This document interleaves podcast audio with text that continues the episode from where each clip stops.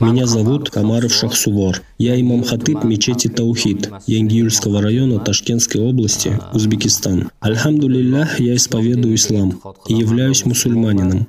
Мы исповедуем ислам так же, как и наши праотцы исповедовали ислам.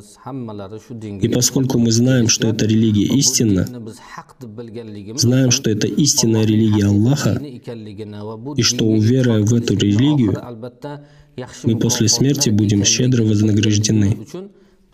Мы следуем этой религии.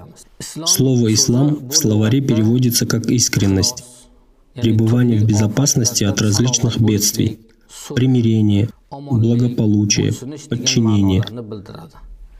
В соответствии с канонами шариата, исповедовать ислам значит признать Аллаха в качестве единого и единственного Бога, признать нашего пророка, мир ему и благословение Аллаха, в качестве последнего и истинного пророка,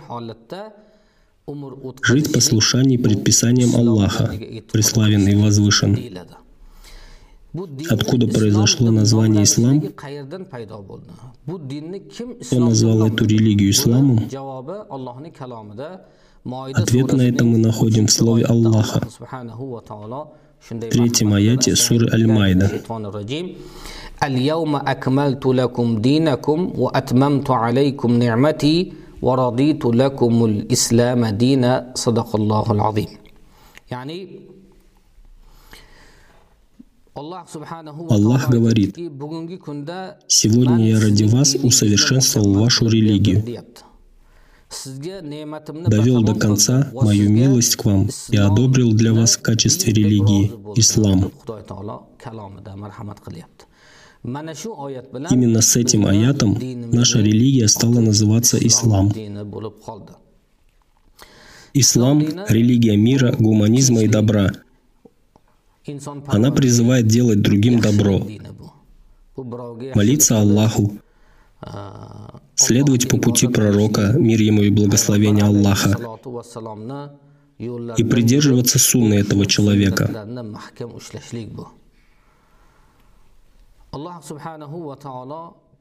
Аллах, преславен Он и возвышен, сказал, «Инна дина инда Аллахи то есть приемлемой религией в глазах Аллаха является ислам.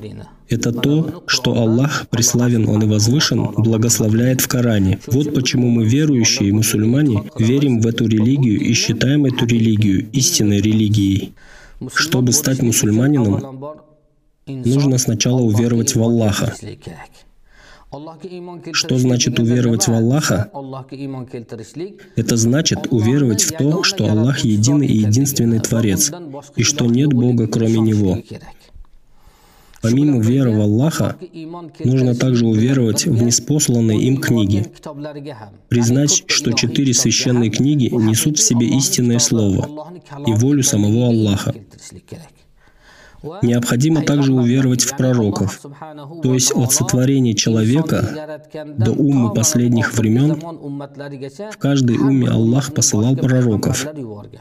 Вот в этих всех пророков необходимо уверовать. Уверовать в то, что они пророки истинного Бога. В то же самое время нужно уверовать в ангелов Аллаха, то есть в то, что каждый ангел есть существо, созданное Аллахом, преславен он и возвышен, и что эти ангелы существуют. Также мусульманин должен уверовать в то, что все добро и зло не сходит от Аллаха, и верить в пришествие судного дня. Каждый, кто верит в эти вещи и следует им, может назвать себя истинным мусульманином. Настоящий мусульманин должен верить во все это и действовать в соответствии с этим. Священный Коран является четвертой из божественных книг, которая была неспослана пророку, да благословит его Аллах и приветствует, аят за аятом, частями в течение 23 лет. Всевышний Аллах в самой книге говорит о том, что Коран является путеводителем для человечества. То есть это руководство для верующих мусульман, идущих по правильному и прямому пути.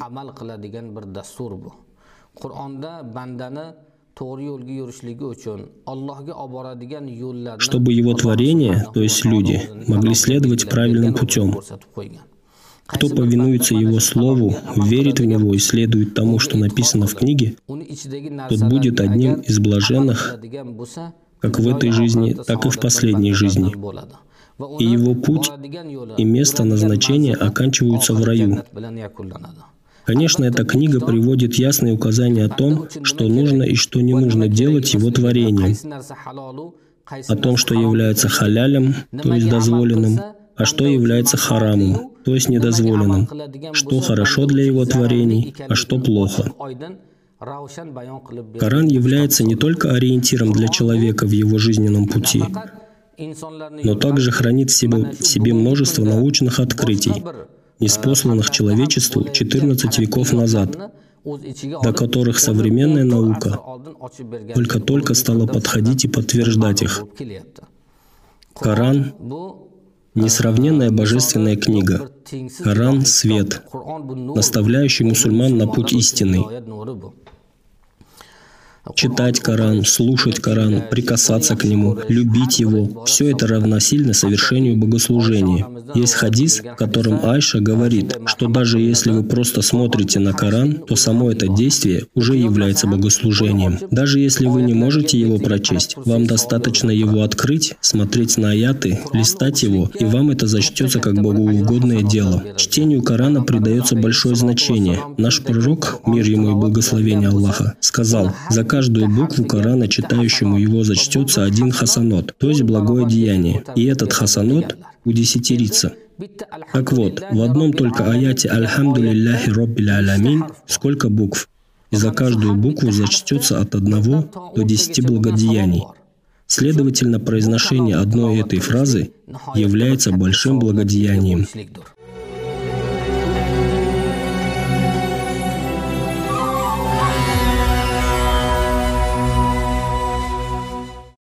Следовать по стопам пророка, да благословит его Аллах и приветствует, означает следовать сунне этого человека, то есть жить так, как жил пророк, да благословит его Аллах и приветствует. В одном из хадисов рассказывается, как наш пророк, мир ему и благословение Аллаха, сказал, Кому нравится то, как я поступаю и как веду себя, то пусть он следует по моим стопам. Идти по стопам этого человека значит придерживаться шариата, жить по шариату, делать то, что наш пророк, мир ему и благословение Аллаха, благословил в своих хадисах, и отворачиваться от того, что он запретил.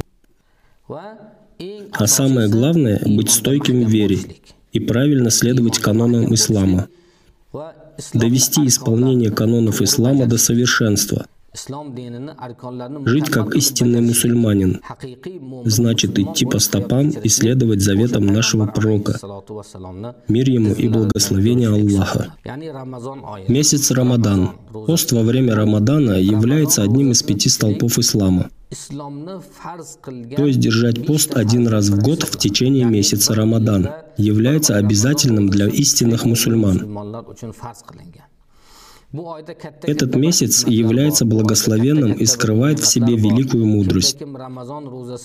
Тому, кто держит уразу во время этого священного месяца, Аллах, преславен Он и возвышен, взамен его поста прощает ему все грехи.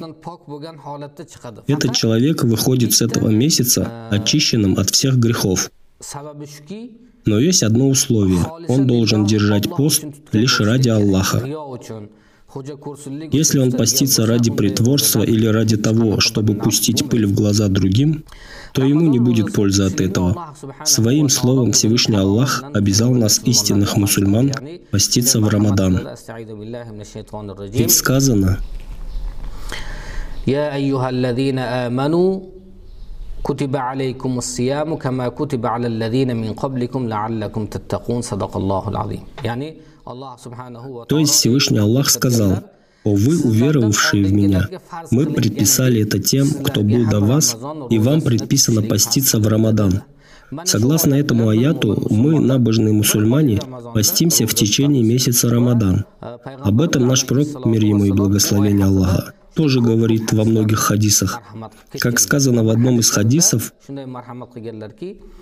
الرمضان إلى الرمضان الرمضان إلى الرمضان كفارة لما بينهن ما لم ما لم تخشى الكبائر diyorlar. Yani он прощает все, что произошло между двумя Рамаданами, если только человек не совершил ширк, то есть величайший грех. Величайшим грехом является приписание сотоварищей Аллаху. Конечно, Аллах прощает другие грехи по своей щедрости и милости, но если человек совершает ширк, Аллах не простит этот ширк. Вот почему наш пророк, мир ему и благословение Аллаха, сказал, «Соблюдение поста в месяц Рамадан прощает все, то, что было совершено с предыдущего Рамадана, если только раб Аллаха не совершил величайший грех. Из этих хадисов и аятов Аллаха каждый мусульманин должен сделать вывод, что это великий месяц, и для нас творение Аллаха и его умма. Это очень важный месяц. В этот месяц нам нужно поститься с надлежащей искренностью и рвением, веря в то, что мы выйдем из него очищенными от всех грехов.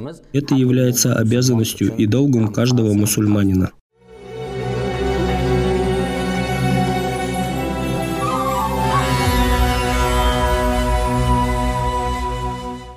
Пятый столб ислама, то есть пятый из предписанных для мусульман обязательств, заключается в том, что мусульманину необходимо совершать хадж, то есть паломничество к святыне, если у него есть достаточно денег на это.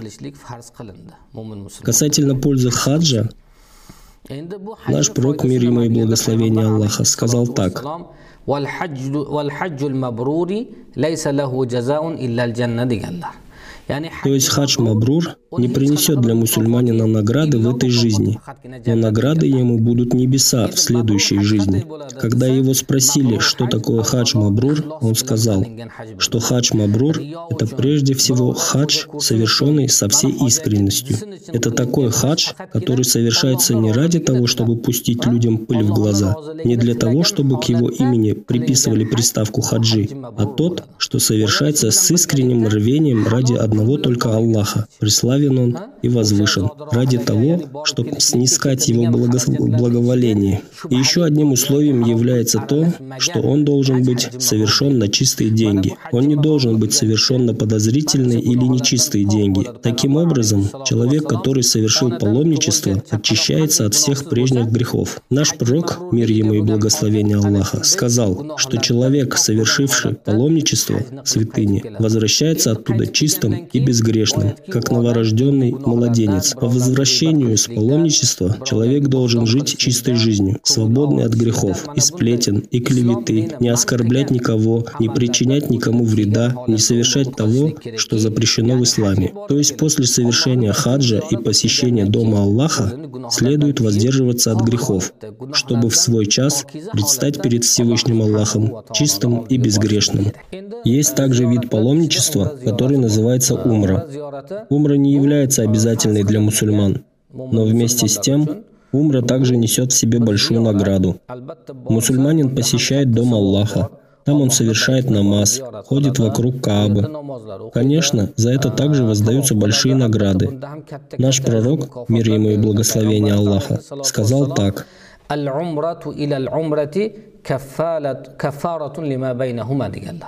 То есть между двумя совершенными умрами прощаются грехи. То есть, если человек, совершивший умру, в последующем допустит какие-либо ошибки или грехи, то его следующий поход в умру по милости Всевышнего Аллаха смывает грехи после предыдущей умры.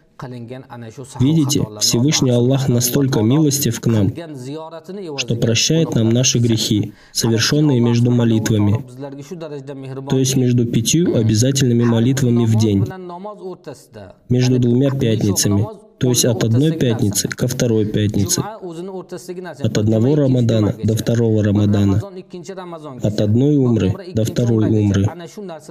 Это великая милость нам от нашего Господа. Аллах, преславен Он и возвышен. не хочет, чтобы его творения, уверовавшие в него, горели в аду. Он хочет, чтобы они вошли в уготованный для них рай. И Он даровал нам эту милость и благословение, чтобы мы могли ими воспользоваться. В обмен на определенные наши действия он прощает нам наши ошибки и впускает нас в рай.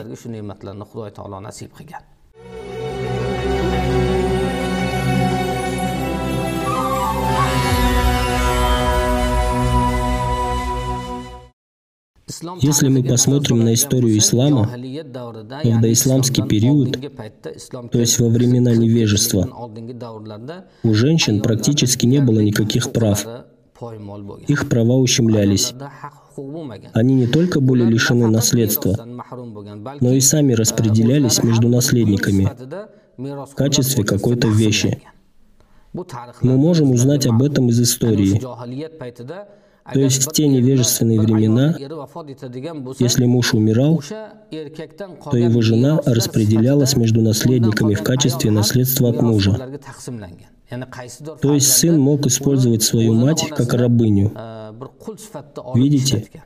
В те темные времена невежества права женщин нарушались. Их просто не принимали за людей.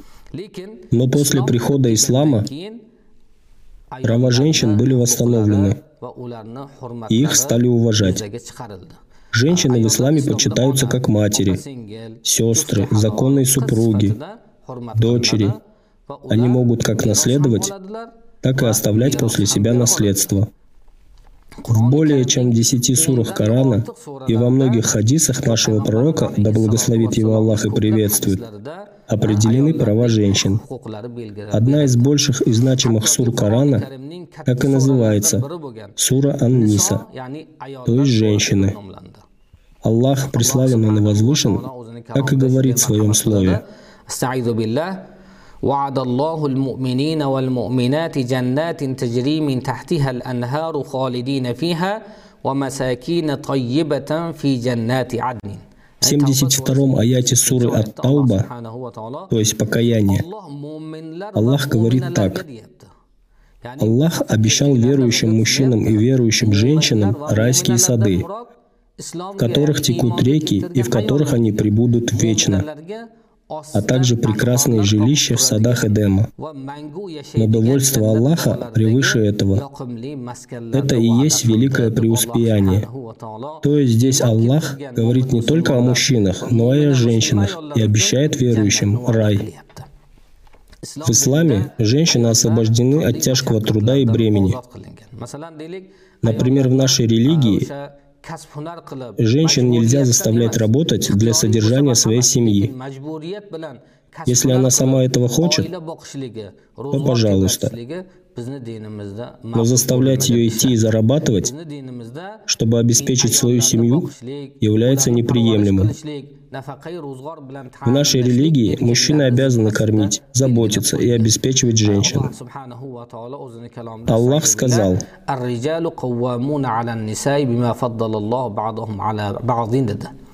то есть я поставил мужчин над женщинами, некоторых из вас я поставил выше других. Почему? Потому что они тратят свое имущество на женщин и обеспечивают их. Основываясь на этих аятах, наша религия обязывает мужчин работать и зарабатывать, чтобы обеспечивать свои семьи. Наш пророк, мир ему и благословение Аллаха, советовал нам, своей умме, относиться к женщинам по-доброму. В одном из хадисов сказано,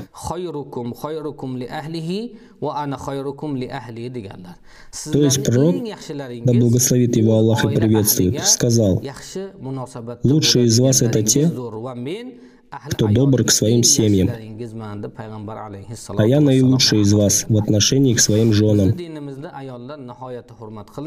В нашей религии женщин уважают, лелеют, и их права никогда не нарушаются. Пророк, мир ему и благословение Аллаха, оставил нам ряд заветов. В одном из этих заветов он сказал так. Va a'rodakum alaykum haromun deganlar То есть, о люди, ваша кровь, богатство, честь, достоинство и репутация запрещены друг для друга. Что это значит? Это означает, что пролитие крови верующего брата-мусульманина, причинение ему вреда, унижение и дискредитация его или несправедливое присвоение его имущества являются запрещенными в нашей религии. В другом хадисе наш пророк, мир ему и благословение Аллаха, сказал, что три вещи составляют суть веры. Первое – не причинять вреда тому, кто произнес «Ля иляха Аллах, то есть нет Бога, кроме Аллаха. Второе. Не называть человека кафиром, то есть неверующим, если он совершил грех. Третье. Не отлучать его от ислама из-за его неправильных деяний. То есть, если человек произнес «Ля иляха Аллах, то мы не имеем права его трогать. Мы не имеем права причинять ему вред, потому что он наш собрат. Если он мусульманин, то все. Иннама мукминуна ихватум. То есть каждый мусульманин друг другу брат. Так велел Аллах, преславен он возвышен. Также его нельзя называть неверующим из-за совершенного им греха. То есть, если он мусульманин, но по человеческой слабости содеял какой-либо грех, то его нельзя называть кафиром. И еще его нельзя изгонять из ислама из-за содеянного. Предположим, он мусульманин, но он совершает поступок, который осуждается канонами религии. И вот тогда мы не имеем права изгонять его из ислама. Так завещал нам наш пророк. Мир ему и благословение Аллаха. В другом своем завете наш пророк, мир ему и благословение Аллаха, сказал так. «О люди, бойтесь Аллаха в отношениях с женщинами, ибо Аллах доверил их вам на временное хранение, и вы по воле Аллаха стали дозволенными друг для друга. Будьте добры к женщинам, ибо они являются вашими помощницами» которых вам надлежит защищать.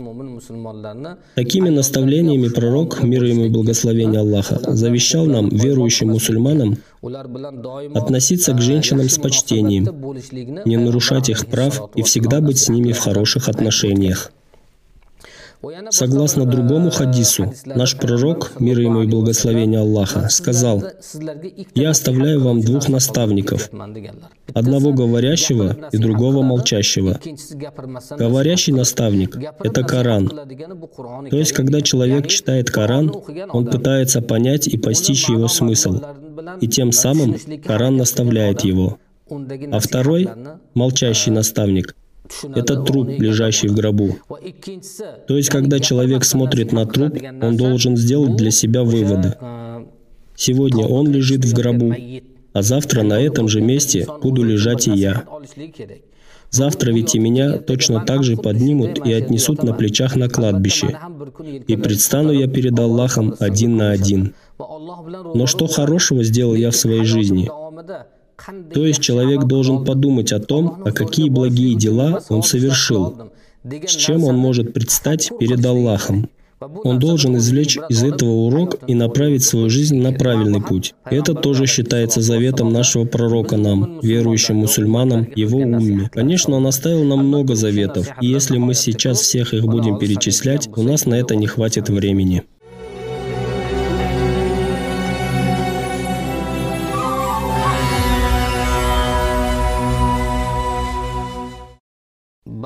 Среди некоторых народов, национальностей и представителей других религий на сегодняшний день существует недопонимание сути ислама. Например, сегодня мы можем видеть некоторые акты диверсии, которые осуществляются под прикрытием ислама. Но в исламе такого нет. Наша религия даже по своему названию переводится как «мир и спокойствие». Она никогда не призывает идти в чью-то страну, чтобы разрушать ее, проливать чью-то кровь, такому наша религия не учит. Наоборот, она призывает верующих мусульман жить по-братски, по-дружески, никого не обижать, не обижать представителей других религий, Наш пророк, мир ему и благословение Аллаха, в свое время был в хороших отношениях с представителями других религий. Он никогда не стыдил кого-то в том, что тот является евреем или христианином. Наоборот, он своим красивым поведением и благородными манерами показывал им всю красоту и прелесть ислама. И они, увидев его прекрасный характер и манеры, принимали ислам. Мы хотим сказать, что наша религия – это не религия подрывной деятельности или диверсии. Наша религия – это религия мира, спокойствия, патриотизма, любви, искренности, веры, Эту религию нужно правильно использовать. Те, кто сегодня прикрывается исламом для осуществления неправильных дел, идут по ложному пути. Наша религия никогда не призывает к такому. Наша религия никогда никого не призывает проливать чью-то кровь. Тот, кто утверждает, что к такому призывает ислам, является одним из заблудших. Пусть Аллах, преславен Он и возвышен, не вводит никого из нас в заблуждение. Мира вам и добра.